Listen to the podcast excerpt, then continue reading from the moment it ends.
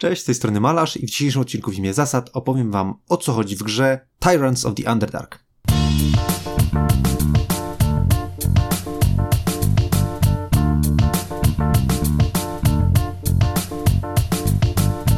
Tyrants of the Underdark to gra od dwóch do czterech osób, a według społeczności BGG najlepiej działa na cztery osoby. W Tyrantsach wcielamy się w głowy rodów drołów, którzy zarządzają swoim klanem, swoimi agentami, swoimi żołnierzami i starają się zdobyć jak największy wpływ i zająć jak największe tereny podmroku. Tytuł ten bazuje przede wszystkim na mechanizmach area control oraz deck buildingu, co oznacza, że w czasie gry będziemy budować swój deck, kupować coraz więcej kart, a przy tym wystawiać się na mapę, żeby zajmować coraz większe terytoria. No i jak w większości deck buildingów dobieramy do pięciu kart i w swojej kolejce wydajemy wszystko co możemy, bo i tak wszelkie karty będzie trzeba odrzucić. Co ciekawe, na kartach występują dwa podstawowe rodzaje zasobów. Wpływ i siła.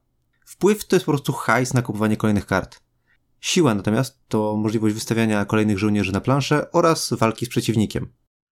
Na początku gry każdy wystawia się w jakimś miejscu na mapie, natomiast w czasie gry musimy już rozrastać się od naszych wystawionych na planszę oddziałów. Sama mapa to sieć połączonych ze sobą obszarów. Tych obszarów jest od kilkunastu do dwudziestu paru, to zależy na ile gramy osób, i są one połączone korytarzami. Korytarze składają się z jednego, dwóch, czasem trzech pól, po których po prostu musimy wystawiać kolejnych żołnierzy, żeby dojść na nowy obszar. A obszary składają się z jednego do sześciu pól, na których możemy wystawiać swoich żołnierzy, żeby zajmować te obszary. W grze występują dwa terminy, jeżeli chodzi o kontrolowanie mapy. Jeżeli w jakimś obszarze masz najwięcej pionów swojego koloru, to kontrolujesz ten obszar i na koniec gry da ci on punkty. I to jest jeden z najważniejszych celi w grze. Zająć jak najwięcej obszarów, by na koniec za nie zapunktować. Jeżeli natomiast twoje oddziały zajmują wszystkie pola w danym obszarze, to masz nad tym obszarem pełną kontrolę i da ci on dodatkowe dwa punkty. Jednak dodatkowo na mapie istnieje kilka specjalnych obszarów, które w przypadku kontroli generują ci w każdej kolejce punkt wpływu, czyli masz po prostu więcej hajsu na kupowanie kolejnych kart, a jeżeli posiadasz nad nimi pełną kontrolę, to generują ci w każdej kolejce punkty zwycięstwa. Jak więc łatwo się domyślić, spór o co cenniejsze obszary będzie dość zażarty. Jeżeli chodzi o rozrastanie się na mapie, to tak jak mówiłem, służy do tego zasób siły. Za każdy punkt siły jesteście w stanie wystawić jeden oddział. No i w ten sposób pomału rozrastać się jaskiniami do kolejnych obszarów. Jednak w pewnym momencie natraficie na któregoś z przeciwników. I tu już od razu mówię, nie będzie tak łatwo, ponieważ usunięcie żołnierza przeciwnika kosztuje aż 3 punkty siły. Jeśli więc chcemy wejść na miejsce przeciwnika, musimy mieć w danej turze aż 4 punkty siły. Za 3 punkty zabijamy oddział przeciwnika i za 1 punkt siły wstawiamy się w jego miejsce. Pomyślicie sobie w tym momencie, eee, to brzmi jak mozolne ścieranie się z przeciwnikiem jedno pole w te, jedno pole we w te. I pewnie by tak było, gdyby nie słowa kluczowe, które pojawiają się na kartach rynku, które to karty rynku możecie podczas gry kupować za wpływ. Słów kluczowych trochę jest. Od takich, które pozwalają na odśmiecanie naszej talii, przez takie pozwalające zwrócić przeciwnikowi lub przesunąć w inne miejsce na mapie pion oddziału przeciwnika, po takie, które likwidują oddział przeciwnika lub zastępują go naszym. Jednak słowem kluczowym, które najbardziej wywraca rozgrywkę do góry nogami, jest możliwość wystawiania szpiegów. Każdy z graczy ma pięć specjalnych pionów szpiega, których akcją wystaw szpiega może wstawić na dowolny obszar na mapie, nawet na tyły wroga, nawet do obszaru, który w pełni kontroluje. Swoją drogą przy okazji odbierając mu pełną kontrolę. I na przykład nie będzie już zarabiał punktów. W ten sposób możemy się rozrastać w innych miejscach na mapie i dokonywać dywersji.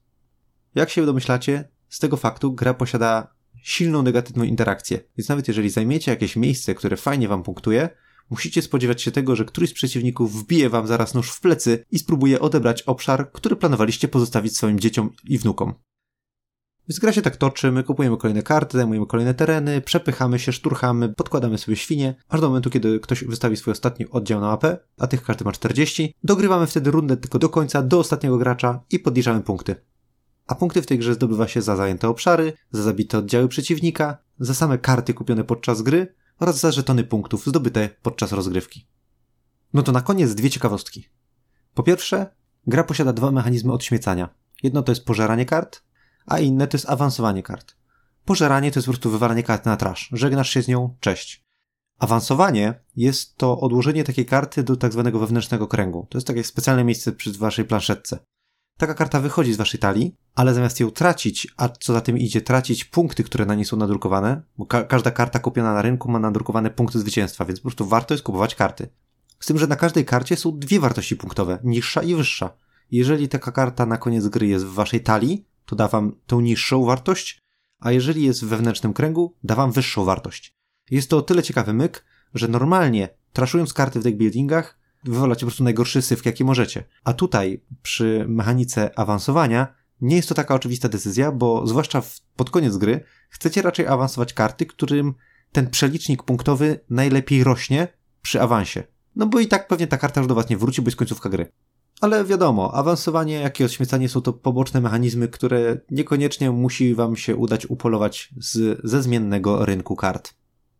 Druga ciekawostka jest taka, że ten rynek kart, te 80 kart, które będą wchodziły nam do gry i które będziemy mogli kupować, zawsze są zbudowane z dwóch talii, które na początku gry wybieramy i łączymy ze sobą, tasujemy i kładziemy na planszy. Tych talii w Coreboxie jest cztery. To są droły, smoki, żywiołaki oraz demony, ale jeżeli kupicie nową edycję gry z 2021 roku w kwadratowym pudełku, to od razu w podstawce jest, jest zawarty dodatek Aberrations and Undead, który zawiera dwie dodatkowe talie, czyli wynaturzenia oraz nieumarłych.